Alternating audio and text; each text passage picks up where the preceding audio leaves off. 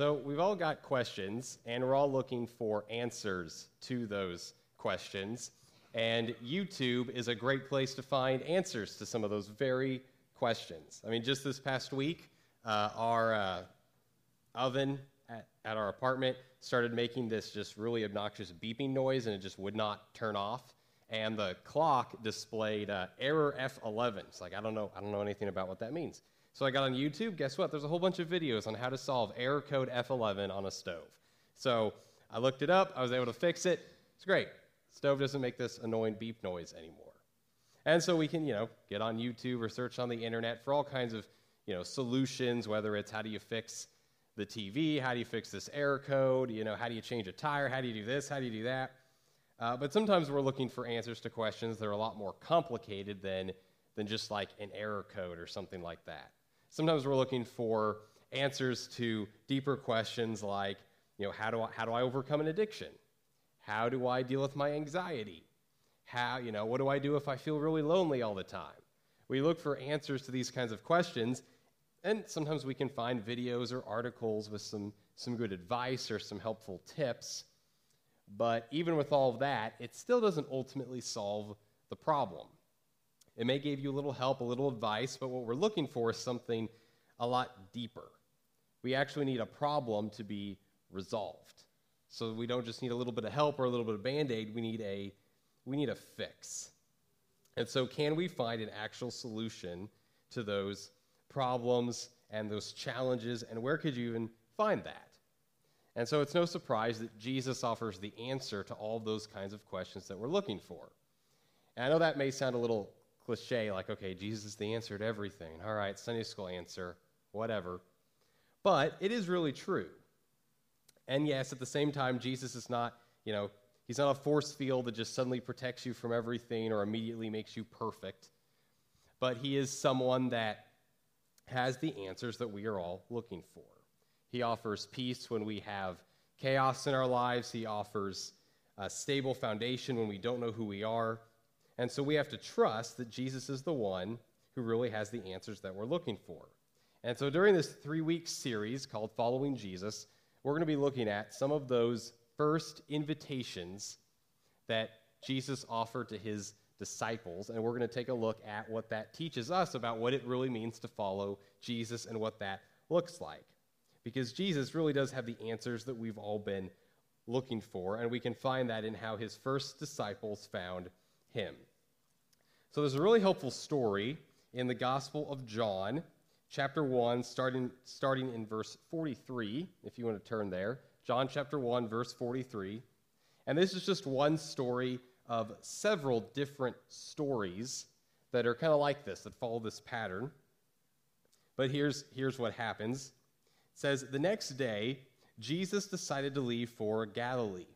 Finding Philip, he said to him, Follow me. Philip like Andrew and Peter, was from the town of Bethsaida. Philip found Nathanael and told him, We have found the one Moses wrote about in the law and about whom the prophets also wrote, Jesus of Nazareth, the son of Joseph. Nazareth? Can anything good come from there? Nathanael asked. Come and see, said Philip. When Jesus saw Nathanael approaching, he said of him, Here truly is an Israelite in whom there is no deceit. Well, how do you know me? Nathanael asked. Jesus answered, Well, I, I, saw you while you were still under the fig tree, before Philip called you. Then Nathanael declared, Rabbi, you are the Son of God, you are the King of Israel. So when, when Philip finds Jesus, he's pretty excited about this, and so the only thing, the first thing he's got to do is go, go tell his brother Nathaniel about, hey, I think we found the Messiah. We found him. But Nathaniel's a little skeptical. He's like, okay, really? Are, are you sure about that? There have been all kinds of people who have claimed to be the Messiah, and none of that's worked out. Are you sure this is the guy? It's like, and besides, Nazareth. Nazareth this is backwater town. Nothing, you know, nothing really great comes out of Nazareth. It's on a back road. Nobody cares about Nazareth. No one pays any attention. Uh, since, since moving here, whenever I meet somebody, I guess this is like Adair County because I, ever, whenever someone's like, I'm from Adair County, we're all a bunch of troublemakers out there. So I don't know if that's how people think about Adair County or not, but it's like that idea of there's this town, there's this place, there's this location where it's like, oh, there's just a bunch of troublemakers out that way. You know, no, don't worry about that. So he's just like, he's from Nazareth. Nothing good can come out of Nazareth. And then when he finally meets Jesus and begins to talk to him, he realizes, oh, you are the guy. You're the guy we've all been waiting for. You're him. And so he suddenly he goes from being skeptical to believing this, this is him. Wow, something good can come out of Nazareth. And we see in John's gospel, just even in the first chapter, Jesus is called a number of different things. When John the Baptist first sees Jesus at a distance, he says about him, Look, there's the Lamb of God who takes away the sins of the world. And a little later, he's called, he's called a rabbi. He's called Messiah, the one Jesus, the one that Moses wrote about. He's called the Son of God. He's called the King of Israel. All these titles that really made sense to those people who were looking for him. And to us, you know, once we've studied the Bible and we, we learn enough about Israel, those, those titles begin to make sense. But in another way, it's, they don't totally make sense to us. Because each of those titles come with them certain hopes and expectations of what Jesus was going to do. And so, you know, we could take each one of those titles and we could unpack them a whole lot. But, you know, just to, to, to sum it up and maybe oversimplify it a little bit, all those titles mean that they expect Jesus is going to be the one who will restore Israel to her former glory. He's going to get rid of the Romans that are in charge of them right now. So somehow through you know, politics and through military. He's going to kick out the Romans, and he's going to make Israel this wonderful, powerful, protected nation again. So they have all kinds of things they're thinking Jesus is going to do. And these names reveal what those first disciples, what they were looking for, and how they connected what they were looking for with Jesus. Because you know, Philip doesn't come to Nathaniel and say, Nathaniel, I found an incredibly skilled carpenter, which Jesus was a carpenter. But that's not what Nathaniel was looking for. He wasn't looking for a great carpenter to do some handiwork around the house. He was looking for the Messiah. And so, what, what do you see in Jesus? That's my first question for us. What do you see in Jesus? Maybe you see forgiveness of sins, that Jesus has to come to earth to die in our place on the cross, to die for our sins, that we can be forgiven. Maybe you see in Jesus hope hope in eternal life, hope in heaven, hope in a future, hope in an identity that's better than anything you could do on your own. Maybe you see Jesus as guidance. He's the way, He's the truth, He's the light, He's the person who helps you understand where to go and what to do next. Maybe in Jesus you see love, a person who accepts you as you are and cares deeply for you and wants the best for you. Maybe you see in Jesus freedom freedom from shame, from guilt, from an addiction, from a troubled past. Maybe that's what you see in Jesus. There's so many things that we could look for and see in Jesus. And the first followers of Jesus were looking for the exact same things. They just used the language of, look, we found the Messiah. Look, we found the King of Israel look, I think we found the guy we've been waiting for, the guy Moses talked about. That's the language they use to talk about hope and freedom and guidance and forgiveness. And we see this happen over and over again in different places, and in, in, just in John's gospel alone. In fact, in John chapter 4, John meets a woman in the region of Samaria, and he meets her, and she's, she's got a very complicated backstory that Jesus begins to uh, sort of uncover. And she's had a number of ex husbands, and she's currently living with a guy who's not her husband. And John never really tells us whose fault it is. Like, we never know if it's, if it's her or if it's just one guy after another just kind of was done with her and passed her off. We just don't know. But we do know that she, she seems to feel a lot of shame.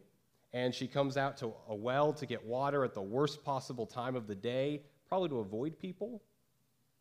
And when she hears about Jesus and she meets him and she talks to him and she goes back into town, this is what she says in John chapter 4, verse 29. She says, Come see a man who told me everything I ever did. She doesn't say, Come see the Lamb of God who takes away the sins of the world. She doesn't say, Come see the King of Israel. She says, Come see a man who knows everything I've ever done. And some of you would be like, Ooh, I hope he doesn't know everything. I've, like everything? Surely not everything, Jesus. There's a few things in the closet I'd like you to not look at. But that's, that's how she describes that what she was looking for, she found in Jesus. She found love and acceptance in, He knows everything I've ever done. And He didn't treat me like the rest of you have been treating me. You got to come meet this guy. And so, what do you see in Jesus? But perhaps the deeper question is what does Jesus see in you? What does he see in you? Because maybe you're scared that Jesus will see you exactly like everybody else sees you. And that wouldn't be too much of an improvement. You know, and I don't, I don't know, maybe you've, you've been told some hurtful things in your life. People have, have said things about you like, oh, you're, you're lazy, you're a failure, you're not going to amount to anything. Or maybe when you, maybe it's not just what others see in you, but how you see yourself. And when you look at yourself in the mirror, there are certain things that you, you just tell yourself that are pretty, pretty mean, pretty hurtful. Like maybe you, you look at yourself and you just go, man, I'm, I'm just a failure. I, I can't believe I keep messing up. I keep making mistakes. I keep trying. It doesn't work out. Maybe you look at yourself in the mirror and you wish you wish you could lose some more weight and you think, man, I don't, I don't think I look all that attractive. I just wish I could do this or do that differently. Maybe you look in the mirror and you just think to yourself, ah, I feel like I'm failing as a mom. I feel like I'm a terrible husband. I don't know what it is that maybe people have said to you or you just tell yourself. And that's what you see. But what does Jesus see in you? When he looks at you, what does he see? Because if we go back to our story in John chapter 1 with Nathanael, what Jesus says as Nathanael approaches is, Here truly is an Israelite in whom there is no deceit. What a kind thing to say to a guy who, if Jesus saw him under the fig tree, Jesus also knows. Nathanael said, Nazareth, nothing good comes out of Nazareth. And yet he doesn't say, hey, dude, respect my hometown. He instead says, ah, here's an Israelite who's truly honest, authentic. You know what you're going to get with Nathanael. And of course, I have no idea. The Bible doesn't tell us what people thought of Nathanael. I don't know. I don't know if this was meaningful, Nathaniel, because people thought differently of him or, or what. But Jesus, in that moment, spoke truth and identity in Nathaniel. He didn't see a guy who was kind of skeptical about Jesus and not sure what to make of him. He saw a guy who, ah, here's a guy who there's no, there's no deceit. Nathaniel couldn't lie to you if he tried. That's the kind of man that this is. And just before this particular story, Jesus finds Peter. Of course, at that time he's called Simon. And what does he do? He changes Simon's name to Peter. And names back then have power because na- all names have meaning. You know, I don't know if you've like ever looked up what your actual name means, and maybe you're like, oh, that's pretty cool. Other times you might be like, oh, thanks, mom and dad, that's lame. But back then, your name really meant your identity. It was a huge character part of you. And so Simon can mean some version of like I've been heard, or, you know, I listen, or you need to listen to me. It can mean something like that. But Peter then means rock. So upon first meeting Peter, Jesus decides here's a guy that you could build something on. Here's a guy that's like a rock, reliable, a strong foundation. And if you know Peter's story, you know he's not a very great rock sometimes. Like he's a little wobbly and unstable sometimes. But Jesus, in that moment, he saw Peter exactly the way he was. He saw Peter for all the good in him and all the bad in him, and he saw through all that bad to what he could be. He knew Peter. I'm going to name you, you're, you're like a rock. And that's what Jesus sees in us. He sees, yes, he sees everything you've ever done, the good and the bad, but he sees who you can become through him. And so he doesn't call you by your failures, he calls you by who you really are. He calls you by the good in you. And so he knows how to help transform you and how to change you. And he can encourage you because he sees who you really are. And what we can learn from these disciples and their interactions when it comes to following Jesus is is how to be a come and see church. Because invita- this invitation is just so simple. Nathaniel's a little skeptical. Well, Nathaniel, just, just come and see for yourself. All right, instead of me trying to like defend and argue and all that, just, just come see Jesus on your own and you decide. That's the easy invitation, and it happens over and over through the Gospels. They just say, Come and see Jesus. Just come for yourself. Take a look. You decide. And there are different ways that we can be a come and see church, which just means we speak about Jesus in a way that people can come and they can understand him and they can decide for themselves if they really want to follow him or not.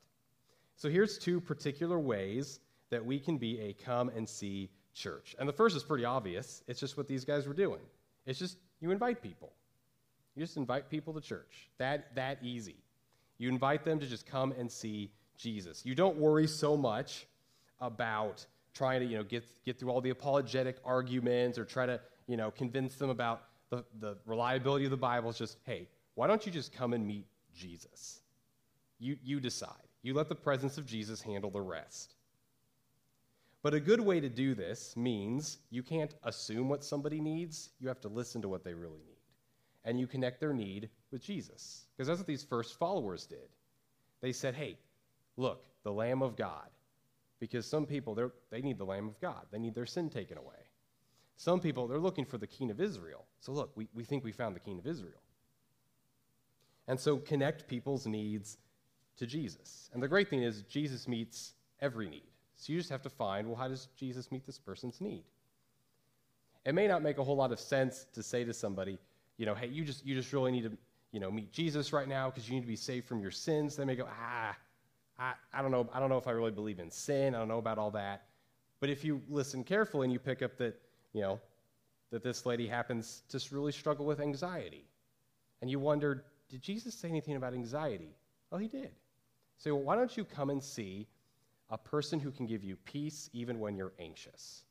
You've tried, you've tried counseling, you've tried doctors, you know, you can keep doing that, but why don't you, why don't you come meet someone who says he can truly give you peace? What do you got to lose? And you listen for what people need, and you just connect that to who Jesus already is. And I know that we, you know we happen to live in a community with lots and lots of churches and lots and lots of people who are already Christians and already go to lots of churches. So you may wonder, well, there, there's some people who still need to come and see Jesus, but there's a lot of people who maybe just need to be challenged to really follow Jesus. And we'll talk about that more in the next couple of weeks about what that looks like. But the first thing to do is just invite people. The second thing you can do is be flexible. And here's why. Did you know that in our worship service every Sunday morning, there are five generations represented? And that is a little bit of a new thing in church because as people are living longer and as culture is changing so rapidly, their generations are defined by shorter amounts of time. So before it was 20 plus years, you have a generation. And then with the millennials, my generation, it was 15 years. And now they're thinking we might need to go by it like every 10 years and maybe every five years. Who knows? So there's five generations in this church. Now, here, here's what that means uh, it means every generation has a slightly different language and a little different expectation. So some of you listen to one of my sermons and go, I didn't get that. That was weird. It's probably because I wasn't specifically talking to your age group. And some of you go, man, that was an awesome sermon. And hopefully it's because I was talking to your age group, but also because of the Holy Spirit. And so think about it this way even though I write my sermon every week in English, I have to think about five different cultural languages in my sermon. So, I, so there are certain illustrations that work really well for some of you that will, you, some of you would be like, what? You'd roll your eyes, you wouldn't get it. It's just like how if every sermon I just had a sports illustration, some of you would love that, and others of you would be like, dude, I don't, I don't care about the NFL. Stop with the Patrick Mahomes stories. We get it. He's cool, whatever. And so you have to recognize that sometimes you've got to just, you've got to change language a little bit. It's, it's sort of like this. Imagine if God called you to be a missionary to a country where everyone speaks Spanish. Okay, everybody speaks Spanish. If you decided, you know, my strategy is going to be I'm going to teach everyone English, then I'll tell them the gospel. That's really, really hard. Good luck. It would be so much easy, easier to say, I will learn Spanish so I can communicate the gospel in Spanish. And you might find some, some metaphors and some ways that work in uh, that Spanish speaking country that wouldn't necessarily click here in America, and vice versa.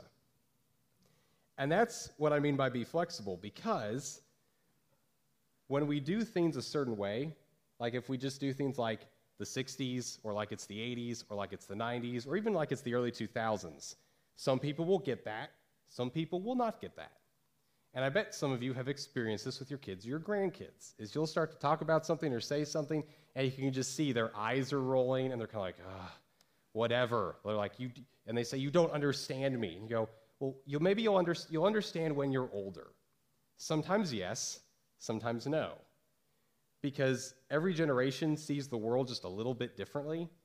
And when that generation grows up, they still might see the world differently than you see it. And so they may say, like, yeah, I don't get why grandma and grandpa were, like, I don't understand why they cared so much about that thing. And just the world's just a little bit different. And so we have five generations in our church, and number six is in the kids' area right now. And so there's this constant adaptability and flexibility to communicate the gospel in ways that people will understand, especially in a way that different generations will understand. Because we've got to help communicate the gospel to everybody. And some people need to hear it put just, just a little bit different way. They need to hear a little bit of a different connection point.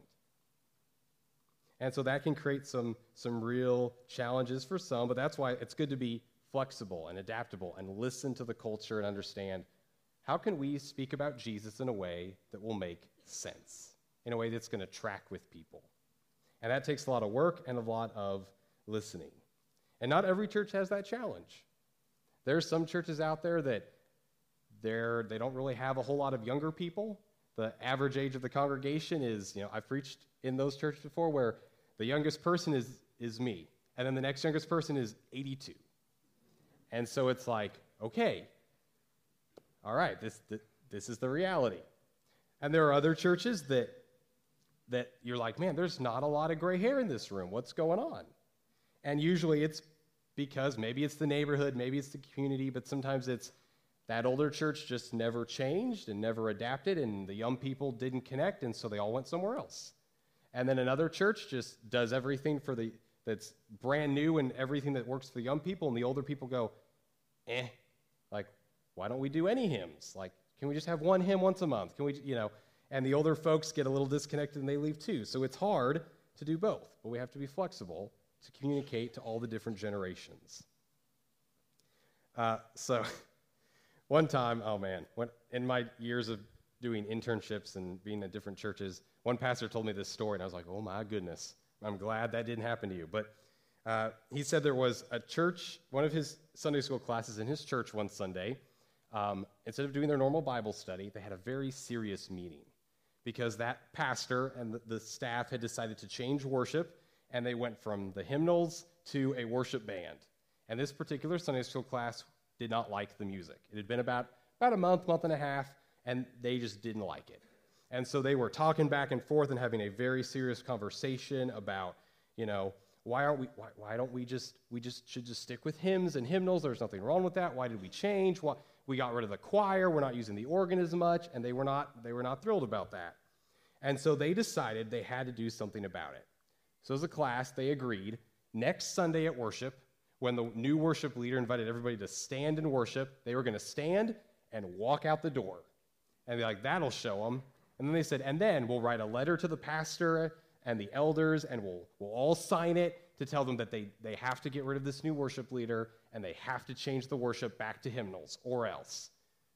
And so as they went around the room and talked, one guy in the class sat quietly, never said a word.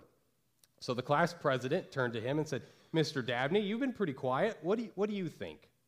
Now, Mr. Dabney was an elder at this church. And he started off, well, you know, I'm not a big fan of the new music either. It's not my preference. I don't really love it. I kind of miss some of those hymns. Wish we do them more often. And the whole class is not like, yes, we've got an elder on our side. We can make this happen. We've got some real traction here. Then, of course, he said, but, I'm like, oh, no, what? But what? He said, but, you know, I've noticed a lot of younger people in church, and I've seen them worshiping, like just just with all this energy, enthusiasm, and that just makes me so excited. He's like, any of you noticed some younger people? They've been, they've been going down front, and there's even been some people, they don't dress like us, they don't look like us, but they've been showing up at church, and they've been talking to the pastors about joining and serving and getting baptized. And he's like, I just can't help but think, what if that was my grandson? Or what if that was your granddaughter? He's like, yeah, yeah, I, I miss the way we used to do it, but I love those people a whole lot more. And I think it's good what we're doing. And everybody else in the class just kind of sat in silence and looked at each other awkwardly. And the next Sunday at church, when the worship leader said, Would you stand and worship? They stood and they worshiped. And change is hard, change is difficult, but you got to decide what you love more. Do you love the way you do it, or do you love the people you're reaching with the way that you do it? And it all begins with this very simple invitation come and see. Come and see Jesus. And we want to make sure that when you come and see Jesus, you will understand Jesus. That we're going to listen to you. We're going to try to do it in such a way that, that we will help connect Jesus with you. Because those first disciples, they knew Jesus was who they were looking for, He had the answers. And people need forgiveness of their sins. They need eternal life. They need hope. They need joy. They need peace. They need an identity. They need a firm foundation, and so much more. And so we want Jesus to be the person that they get to come and see, and that we do everything we can to help them understand this is who Jesus is. And he can meet your need. And those needs change. Like right now, mental health is a, huge deal. So people need to hear more than ever Jesus is peace in your anxiety. Jesus gives you hope when you feel like ending your life. Jesus gives you freedom when you feel trapped in sadness. Jesus is your best friend when you feel lonely. And they need to know that that's truth. It's not just a, a cliche thing, but it's real. And so sometimes we got to think about our role here, just like being a missionary. And there, even though we all speak English, there's a little bit of a different language that goes on. And sometimes, just like how words change over time, and maybe you said a word and you've seen like your grandparents go, What? What did you just say? And you go, What? That's not a bad word. Or sometimes your grandparents said something like, Grandma, you can't say that. That happens because language changes. And so we just have to make sure that we communicate so that people can understand who Jesus is and how he meets their needs. Because being a come and see church matters because people matter to God. And this is how God communicates with his people. Why is the Bible written in Hebrew and Greek? Because the people at that time knew Hebrew and Greek. Why, why, you know, when Jesus came to earth nearly 2,000 years ago, he came not as an animal or a ghost, but as a human. So we, would, so we could understand. He talked like everybody else, he dressed like everybody else, he did all the things, he paid taxes like everybody else, he went to synagogue like everybody else. He did the things that a Middle Eastern Jew back then would do. And if, if God decided that instead he sent his son in 2023 to America, Jesus would dress like us and he would talk like us and he would, I don't know, maybe he'd have a TikTok account, you know? But Jesus would just, he would just fit right in so we could understand what God is like. And so we have to be able to be an invitational church, but also a flexible church. Because it used to be, you know, at one time in America, you could assume everybody everybody knew, knew at least something about heaven and hell and sin, and they generally understood that. And most people, the goal of life was to be a good person. And they knew, eh, I'm not really a good person, so I need some help. And so you could preach a sermon around those ideas and those topics, and you could have revivals because that met people where they were. But now you can assume the opposite. Most non Christians don't necessarily believe in a heaven or a hell or sin, and being good's kind of up for debate. And I'm not even, and, and most of them aren't even sure the church is good. They're not, they're a little suspicious of the church as an institution. And so, just like that missionary deciding, you know what, I'm going to teach everybody English and then preach them the gospel. You can try to, you know, try to convince that person that heaven exists and hell exists and sin is real. So now you should come and see Jesus, right? Or you can just figure out how the language they're already talking. Oh, you need Jesus to help you with your loneliness. Oh, you need Jesus because you're chasing an idol. Oh, you need Jesus because your happiness is built on things that won't last. Oh, you need Jesus because. And when you connect that to somebody, you help them see Jesus. And so if you're a follower of Jesus, I'm just asking you to be more open to how Jesus works.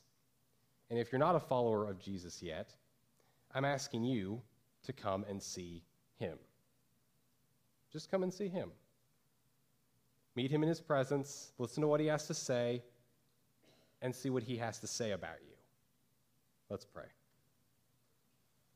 Dear God, I thank you so much for the gift of your son Jesus. I thank you, God, that when you came to earth, you came in such a way that we could understand you. You talked like us, you dressed like us. And I'm thankful, God, that you continue to find ways to communicate to us so that we can understand who you are. Because you care about having a relationship with us.